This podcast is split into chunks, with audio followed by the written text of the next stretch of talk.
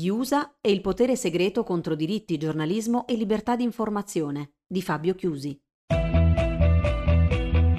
Ti piacciono i nostri podcast e apprezzi il nostro lavoro? Valigia Blu è un blog collettivo, senza pubblicità, senza paywall, senza editori. Puoi sostenere il nostro lavoro anche con una piccola donazione. Visita il sito valigiablu.it. Valigia Blu, basata sui fatti, aperta a tutti, sostenuta dai lettori.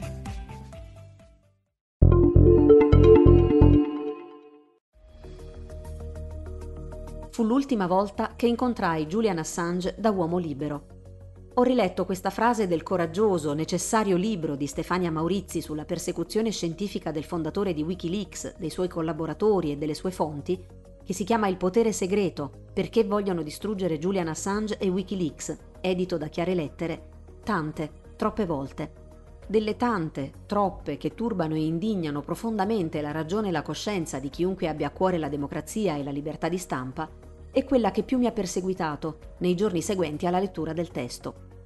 Reca infatti quell'ultimo appuntamento in un caffè di Alexanderplatz, a Berlino, tra due individui, due giornalisti peraltro, nel pieno della loro libertà, data 28 settembre 2010, 11 anni fa. 11 anni in cui il fondatore di Wikileaks si è visto costretto a subire privazioni delle proprie libertà personali sempre più severe, per accuse sempre più infondate e pericolose. Non solo per se stesso, ma per il giornalismo tutto e per la credibilità di istituzioni, a partire da quelle statunitensi e britanniche, comunemente elevate a modello di democrazia a livello globale. Sarà la semplicità del gesto negato, incontrarsi in un caffè in un pomeriggio qualunque, in una delle piazze più celebri d'Europa per discutere di lavoro o quel che si vuole. Sarà la consapevolezza di tutto quello che è venuto dopo. Fatto sta che è quella frase, nella sua immediatezza, a imporre con maggiore impazienza la domanda – perché da oltre un decennio Assange non è più un uomo libero e perché l'accanimento nei confronti suoi, dei suoi collaboratori e delle sue fonti, anche solo presunte, di pesi massimi dell'Occidente come Stati Uniti e Gran Bretagna. La risposta è complessa e inquietante. Maurizi la ricostruisce nelle 400 e più pagine del volume con la dovizia di dettagli, la passione civile e il sano furore democratico di chi ha lavorato sul materiale portato alla luce dall'organizzazione di Assange per oltre un decennio spesso potendo recare testimonianza diretta di passaggi cruciali della sua storia. La giornalista investigativa, prima all'Espresso e Repubblica e ora al Fatto Quotidiano, conduce infatti da anni una pressoché solitaria battaglia giornalistica per ottenere trasparenza circa le accuse mosse ad Assange, Wikileaks e le sue fonti. Ha incontrato muri di gomma a ogni angolo, richieste di accesso agli atti con risposte gravemente mancanti e contraddittorie da autorità che dovrebbero, al contrario, trasparenza e correttezza.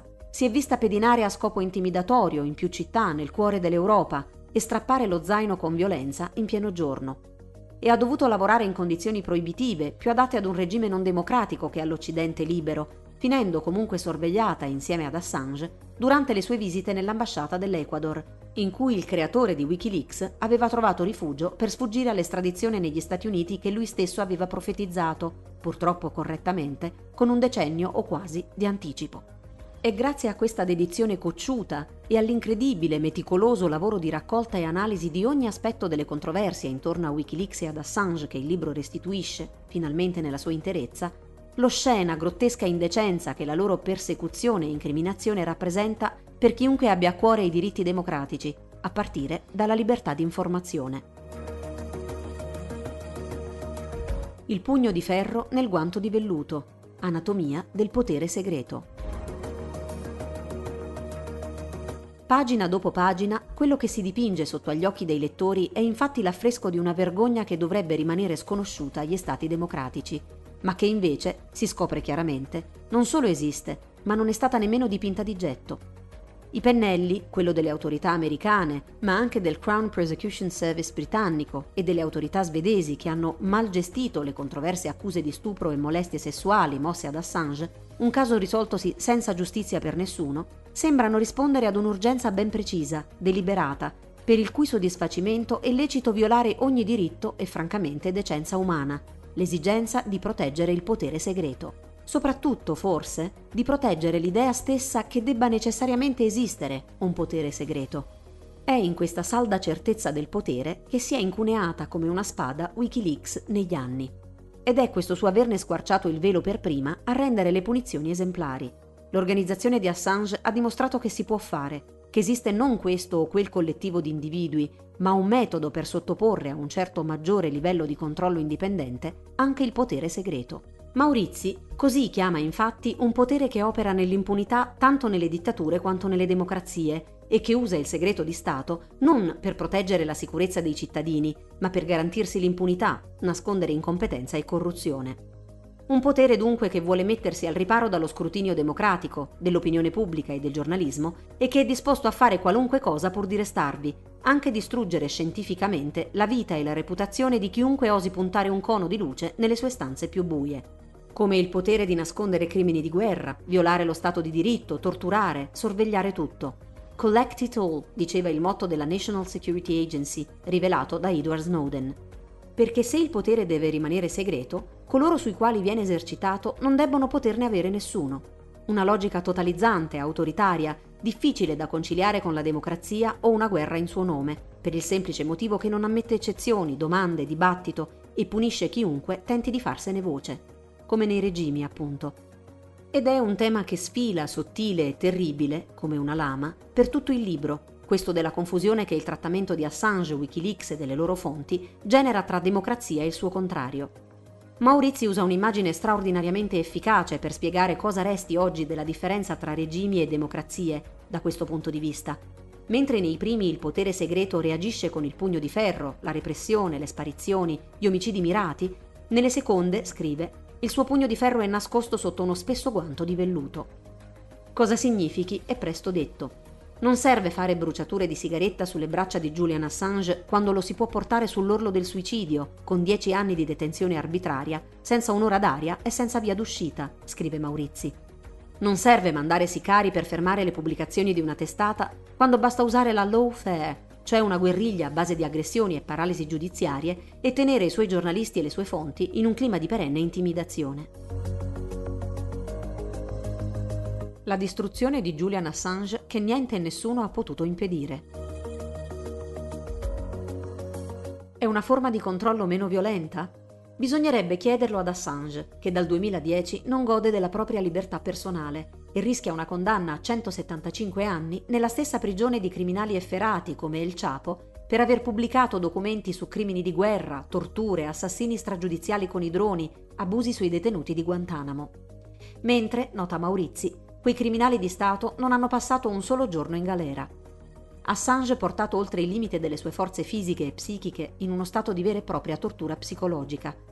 Assange abusato al punto che la richiesta di estradizione negli Stati Uniti per giudicarlo secondo l'Espionage Act, una legge del 1917, nata per criminalizzare dissidenti politici contrari alla partecipazione americana al primo conflitto mondiale, che non distingue tra spie e whistleblower e non consente difese nel nome del pubblico interesse, è stata finora respinta soltanto perché le sue condizioni mentali erano tali che sarebbe stato oppressivo concederla, come ha stabilito la giudice Vanessa Barreitz. Due anni di detenzione nella quasi Guantanamo britannica di Belmarsh, dove per inciso doveva restare 50 settimane ma è ancora rinchiuso, lo hanno infatti portato a pensare al suicidio centinaia di volte al giorno e al desiderio costante di gesti autolesionisti. Assange, che in sette anni rinchiuso nell'ambasciata dell'Ecuador a Londra, ha potuto affacciarsi all'aria aperta dal balcone sei volte in tutto, confinato in 20 metri quadri con un'unica finestra, e con la possibilità di fare esercizio solo con un tapirulan, senza mai poter godere dell'ora d'aria concessa perfino ai peggiori criminali. Assange che in tutto questo veniva nell'ambasciata pure spiato da un'azienda spagnola, UC Global, come in un reality show, istante per istante. Maurizi ricostruisce meticolosamente il caso, che la coinvolge direttamente, visto che anche il suo materiale giornalistico è finito fotografato in segreto, i suoi incontri con Assange registrati e filmati, la SIM del suo dumb phone estratta, i codici identificativi email del telefono a loro volta fotografati. Secondo i testimoni dell'inchiesta in corso in Spagna per far luce sull'accaduto, l'azienda operava sotto richiesta degli Americans, si legge, e nessuna delle due parti intendeva lasciare alcunché al caso. Ecco così, dopo l'elezione di Donald Trump, saltare ogni freno inibitorio. Le telecamere cominciano a registrare segretamente l'audio proveniente dalla stanza di Assange un microfono viene nascosto nel supporto alla base dell'estintore che si trovava nella sala riunioni e anche nel bagno delle donne erano stati piazzati dei microfoni nascosti, scrive Maurizi. Si raggiungono livelli da film di spionaggio di serie Z. L'azienda valutava di piazzare microfoni capaci di captare le conversazioni attraverso i muri. O ancora, erano sempre The Americans che avevano chiesto a Morales di piazzare degli adesivi rigidi sulle finestre, perché all'esterno dell'ambasciata avevano dei microfoni laser che, puntati sui vetri, permettevano di ricostruire le conversazioni che avvenivano all'interno dell'edificio attraverso le vibrazioni che le parole producevano in un mezzo elastico come il vetro.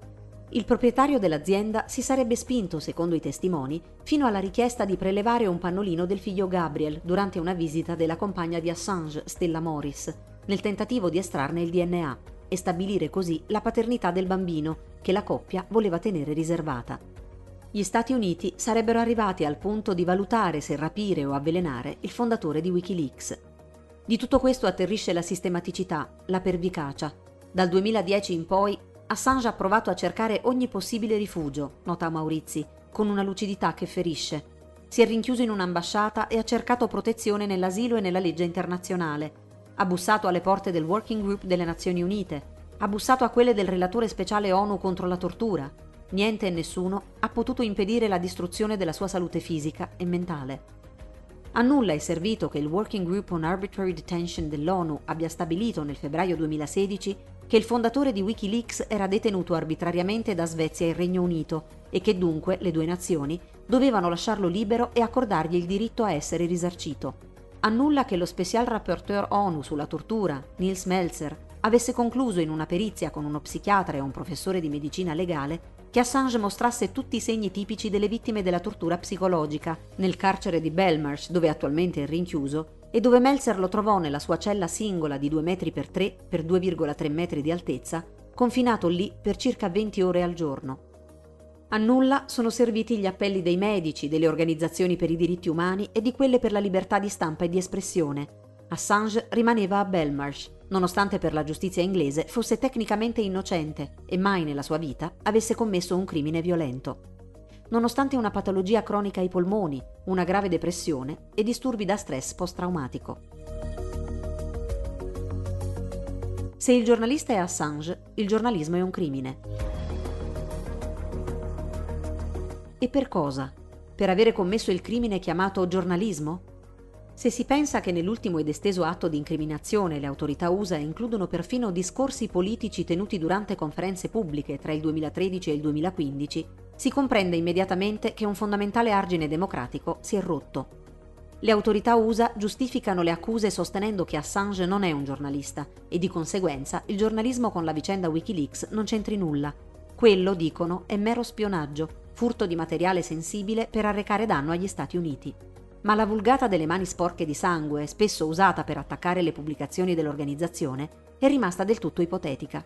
Lo ha testimoniato il Brigadier General Robert Carr durante il processo Manning, ricorda Maurizi. Carr testimoniò che nonostante le indagini della sua task force non era emerso un solo esempio di persona uccisa a causa di quelle rivelazioni. Quanto all'idea che debba essere un governo a stabilire chi si possa chiamare giornalista e dunque fare giornalismo e chi no, beh, dovrebbe essere estranea ai contesti democratici. Non spetta al potere decidere chi è un giornalista e chi no, scrive Maurizi, e per ovvie ragioni. Il giornalismo ha come missione quella di fare il cane da guardia del potere. Se è il potere a decidere chi può definirsi legittimamente giornalista, allora non c'è alcuna speranza di un controllo indipendente. Si potrebbe sostenere, e Maurizi lo fa, che la furia di più amministrazioni USA contro Assange e Wikileaks, Obama e Trump, sia dovuta proprio al suo non rispettare le regole di quel club di eletti nei media tradizionali, che tanto si era in passato prodigato per giustificare ogni vezzo dell'intelligence americana, si pensi all'indicibile menzogna estorta a base di torture che sta alla base dell'invasione anglo-americana dell'Iraq del 2003 e che tanto, ricorda il libro, si continua a prodigare per perpetuare ogni sorta di fango contro Assange e Wikileaks. Gli esempi sono molteplici, ma è il messaggio di fondo che conta. Alcune grandi testate internazionali hanno ben pensato di beneficiare di Wikileaks per ottenere scoop planetari, solo per poi ripagare Assange con una moneta amara, l'abbandono totale il Guardian ha fatto pure di peggio, insinuando ripetutamente connessioni inesistenti con il Cremlino e dunque via Russia Gate con la campagna presidenziale di Donald Trump, per esempio una fantomatica e mai confermata visita di Paul Manafort, capo della campagna di Trump in ambasciata, distorcendo le parole di Assange e dipingendolo più in generale e senza fondamento come un utile idiota di Vladimir Putin nel corso della fase più controversa delle operazioni di Wikileaks, quella che ha avuto luogo durante la campagna per le elezioni presidenziali USA del 2016. E l'hanno abbandonato nonostante il valore innegabile delle sue pubblicazioni. Anche limitandosi alla War on Terror, si prende a cosa riporta Maurizi nel suo testo. A oggi gli Afghan War Logs, gli oltre 91.000 documenti segreti sulla guerra in Afghanistan pubblicati nel luglio 2010, rimangono l'unica fonte pubblica che permette di ricostruire attacchi, morti, assassini stragiudiziali avvenuti in Afghanistan tra il 2004 e il 2009, considerata la segretezza di queste operazioni militari. Sono anche una delle pochissime fonti che abbiamo a disposizione per cercare di ricostruire il numero di civili uccisi prima del 2007 di cui nessuno pare avere dati affidabili, neppure la missione delle Nazioni Unite in Afghanistan, l'UNAMA, che compila queste statistiche. E ancora, è solo grazie agli Iraq War Logs, pubblicati nell'ottobre 2010, che una rispettata organizzazione di ricercatori, l'Iraq Body Count, ha potuto scoprire 15.000 vittime civili della guerra in Iraq mai emerse prima. Dieci anni dopo la loro pubblicazione, rimangono l'unica fonte per ricostruire queste morti in modo rigoroso o si prendano le schede sui detenuti di Guantanamo. I file rivelano che di 765 detenuti, solo 220 fossero categorizzati dai militari USA come pericolosi terroristi. 395 erano considerati di basso livello, scrive Maurizi, mentre 150 erano completamente innocenti. Il testo si addentra in alcune delle vicende individuali di questi esseri umani per cui la più grande democrazia del mondo aveva deciso di non prevedere il ricorso allo Stato di diritto. E fa male, un uomo, si legge, era finito nel lager perché il suo nome era simile a quello di un ex comandante talebano. Un taglialegna perché conosceva un sentiero segreto tra le montagne a sud di Jalalabad. Sei mesi dopo, i suoi stessi carcerieri conclusero che quell'informazione non aveva alcun valore. Un 89enne malato di cancro alla prostata, demenza senile, grave depressione e osteoartrite, ci era finito rinchiuso per il possesso di un telefono che non sapeva nemmeno usare. Oggi restano 39 detenuti, al costo di oltre 13 milioni di dollari l'anno ciascuno, si legge nel testo. Cinque sono stati rinviati a giudizio e in attesa di processo dal 2008. È un crimine rivelare queste violazioni dei più elementari diritti dell'individuo in democrazia? No, è giornalismo. Eppure è per queste rivelazioni, non per il Russia Gate, che Assange rischia 175 anni di carcere e ha perso un decennio della sua vita, oltre alla sua salute fisica e mentale. Per questo che Chelsea Manning, fonte di quel materiale, era stata trattata nel modo che non posso che riportare verbatim dalle pagine di Maurizi, senza giudizio.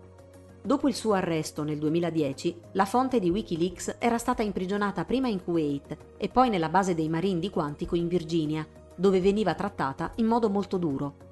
Tenuta in isolamento 23 ore al giorno, denudata, sottoposta alla privazione del sonno perché costretta a rispondere ai continui appelli delle guardie anche di notte, privata della possibilità di fare esercizio fisico anche all'interno della sua cella e degli occhiali da lettura in modo che non potesse nemmeno leggere. Perfino l'allora portavoce del Dipartimento di Stato, Philip J. Crowley, aveva definito quelle condizioni di detenzione controproducenti e stupide, un commento che aveva portato alle sue dimissioni.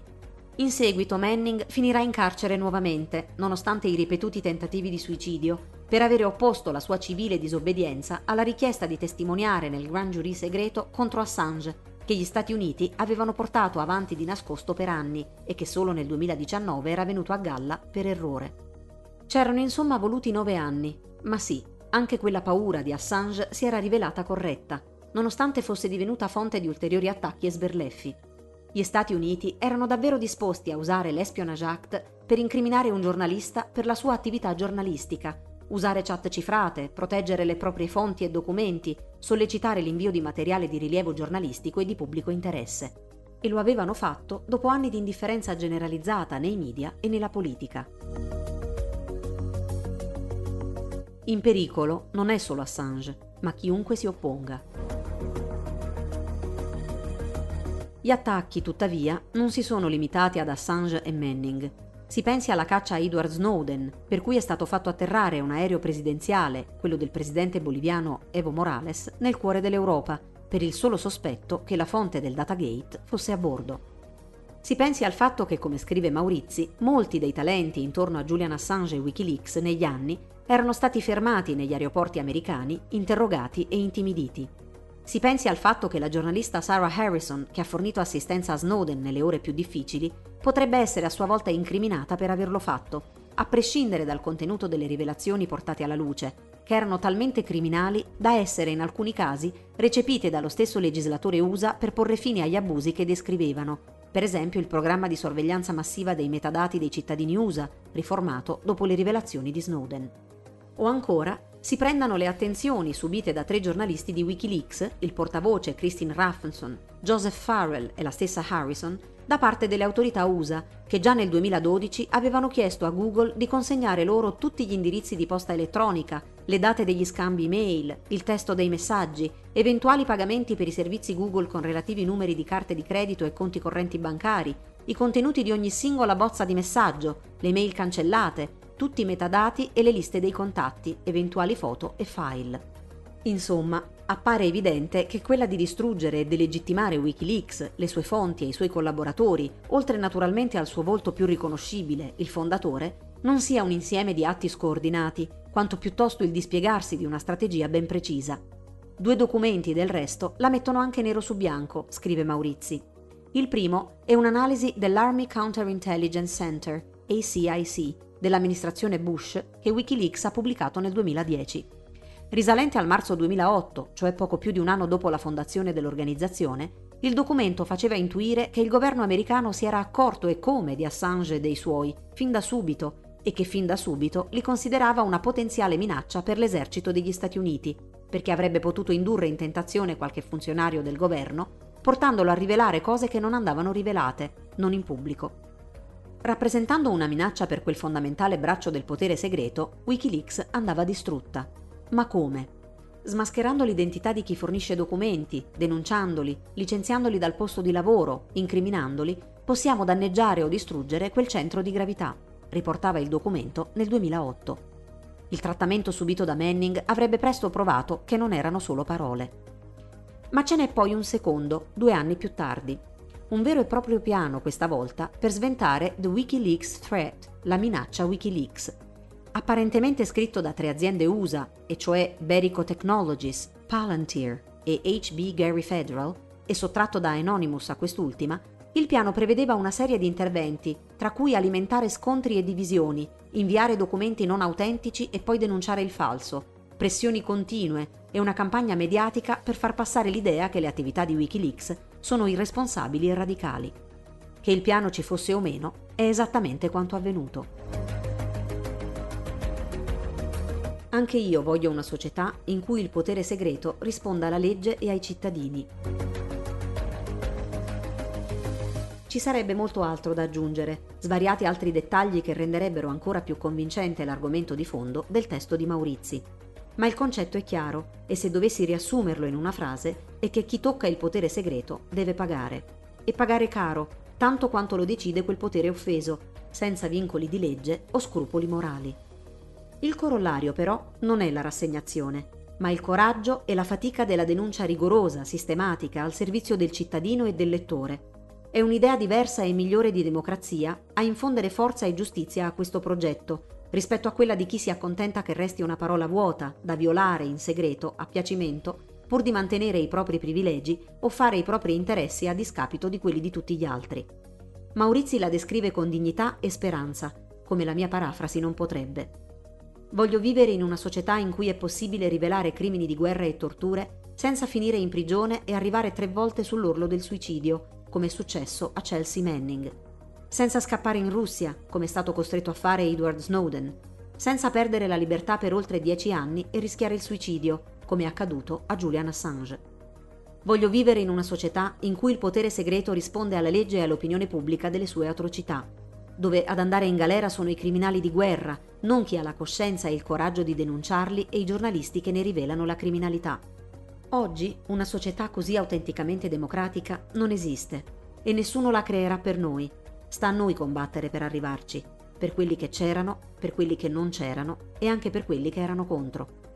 Un auspicio solo aggiungo, che almeno in democrazia mai più si possa dire di un giornalista per l'esercizio della sua professione l'ultima volta che lo vidi da uomo libero.